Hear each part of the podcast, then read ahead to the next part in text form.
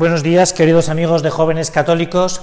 Espero que hayáis pasado una excelente Semana Santa, que no os haya llovido mucho.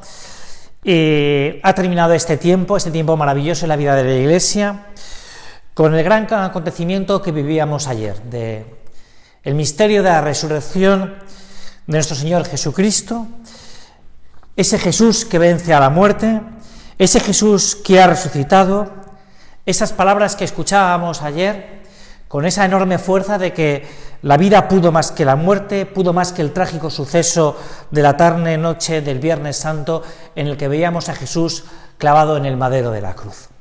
Esto es lo que proclamamos la Iglesia el día de ayer y lo que tenemos que vivir durante este tiempo de Pascua que se abre a cada uno de nosotros.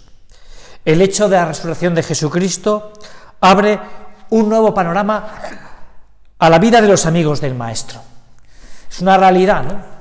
Que a partir de la tarde-noche de ayer, después de esa trepidación, de ese nerviosismo que se vive en el cenáculo donde se ha celebrado la última Eucaristía, la primera y la última Eucaristía, porque eh, del jueves santo al domingo de resurrección, después de esa trepidación ante las noticias que llegan del sepulcro en el que las santas mujeres pues dicen después de ir a, a, embalsamar el cuerpo del Señor que ha resucitado, después de ese nerviosismo, después de, esas carreras locas, después de ese ir y, y volver de unos y otros, pues llega el momento de asimilar el acontecimiento.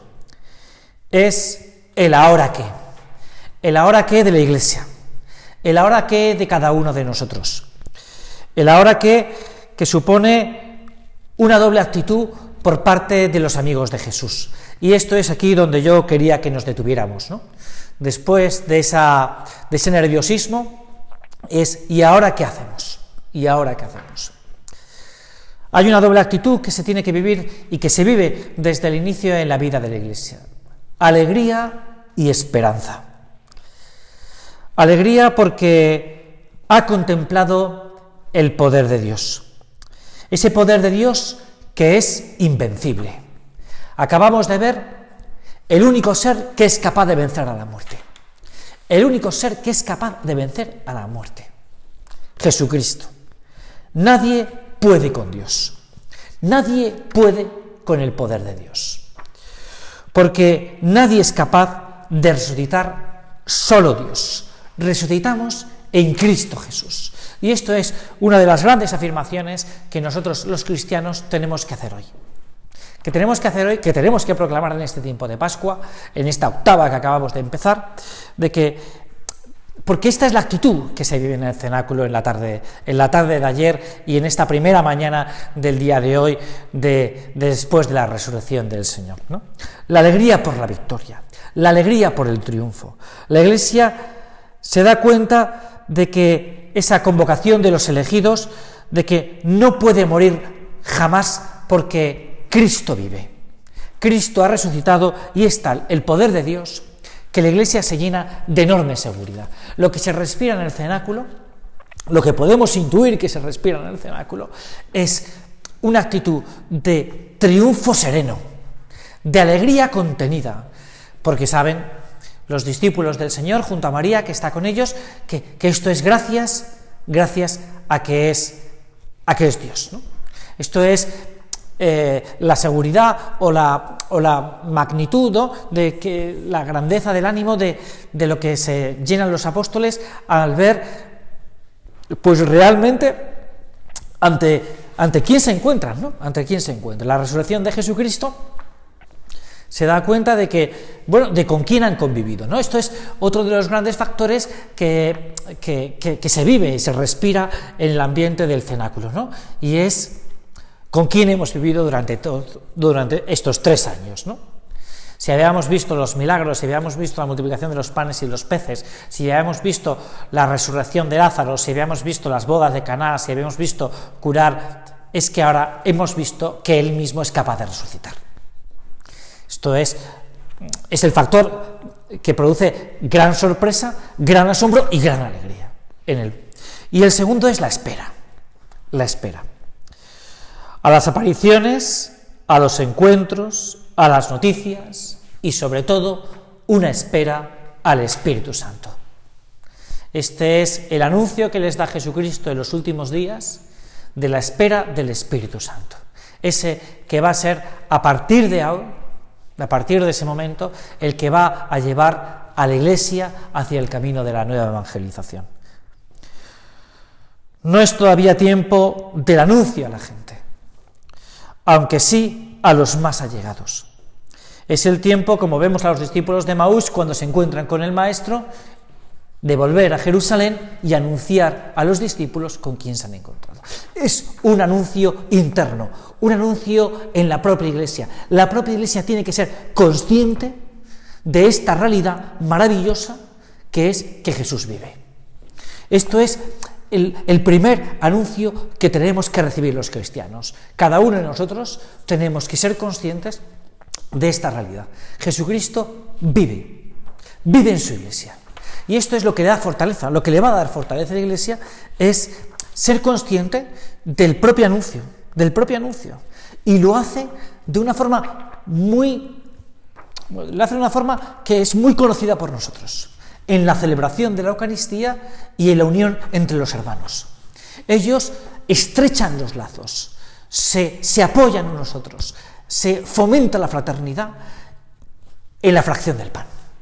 Y esto es esto es muy importante porque uno solo no puede, es incapaz, pero uno con otro comprometido es capaz de hacer locuras. Y esto es lo que va a ser consciente la Iglesia desde el primer momento. Ellos solos, Pedro, Juan, Mateo, Judas, Santiago, solos no pueden, pero el grupo de los elegidos por Dios, unidos a María, van a ser capaces de comerse el mundo dándonos cuenta de la situación en la que ellos se encuentran desde ese primer momento. Ellos se encuentran físicamente solos, físicamente solos, pero espiritualmente acompañados y sacramentalmente acompañados por Cristo que vive. Ellos se encuentran solos y tienen que anunciar la buena nueva y, solo tienen un arma, el Evangelio y la cruz, pero tienen una fuerza, la fuerza de que Cristo vive con ellos, el Emmanuel. Dios vive con nosotros. Dios vive con nosotros. Y esta es la gran fuerza de la Iglesia.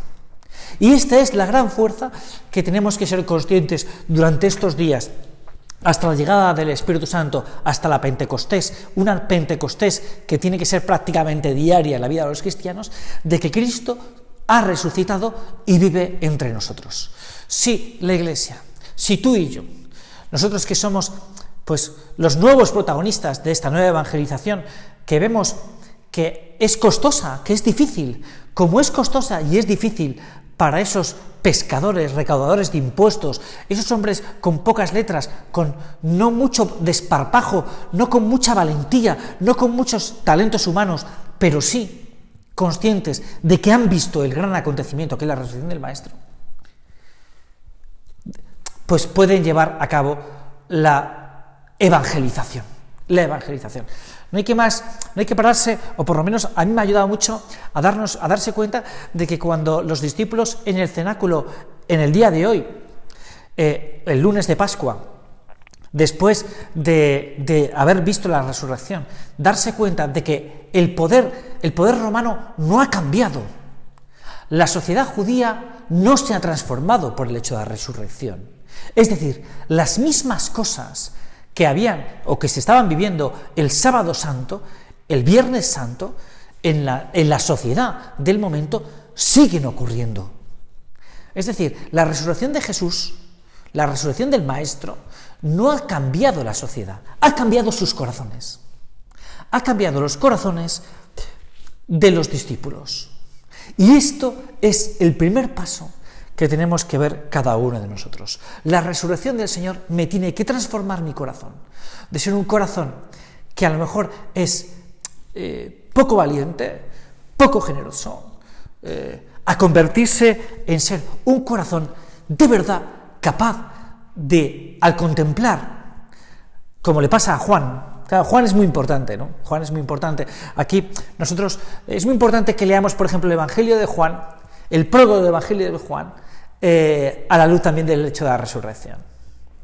Vino a los suyos, pero los suyos no lo recibieron, pero los que recibieron los hijos, hijo de Dios. Y hay otro momento que habla de la luz, de, la luz, el anuncio de la luz. Pero bueno, esto nos llevaría a otro. Pues entonces, eh, para no enrollarnos mucho, es el momento de ser conscientes de la resurrección del Señor y de poder evangelizar, de poder evangelizar. Y esto es lo que vamos a suceder a partir de ahora. El ahora qué, el ahora qué de la iglesia, el ahora de qué de la iglesia se llama la expansión.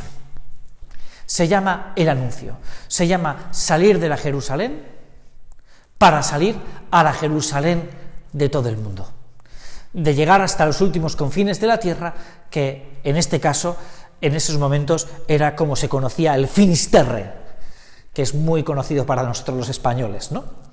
El fin de la tierra, ¿no? Este es el momento de la expansión. Y hoy es momento de expansión.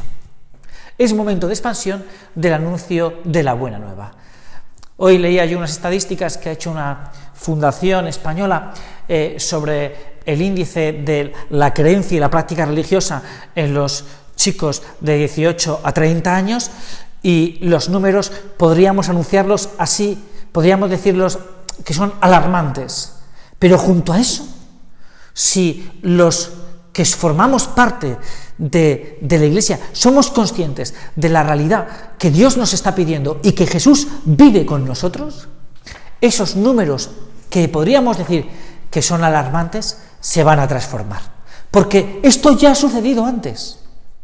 Esto ya lo hemos vivido. Lo que hemos vivido los cristianos y la Iglesia es que hemos podido llegar con el nombre de Cristo hasta el último rincón para anunciar una buena nueva que los hombres, todos los hombres, pueden ser hermanos. Es decir, el mandamiento del amor, que es el que da Jesucristo el jueves santo en la cena pascual. Que es tan bonito, ¿no? Que es una de las tres cosas que celebrábamos el jueves por la tarde. Bueno, he sido un poco más largo y me he entretenido un poco más, pero solo quería terminar, o quería terminar, felicitándonos a todos la Pascua de Resurrección y animándoos a cada uno de nosotros a que realmente seamos protagonistas de esta buena nueva de que Cristo vive y que vive en su iglesia.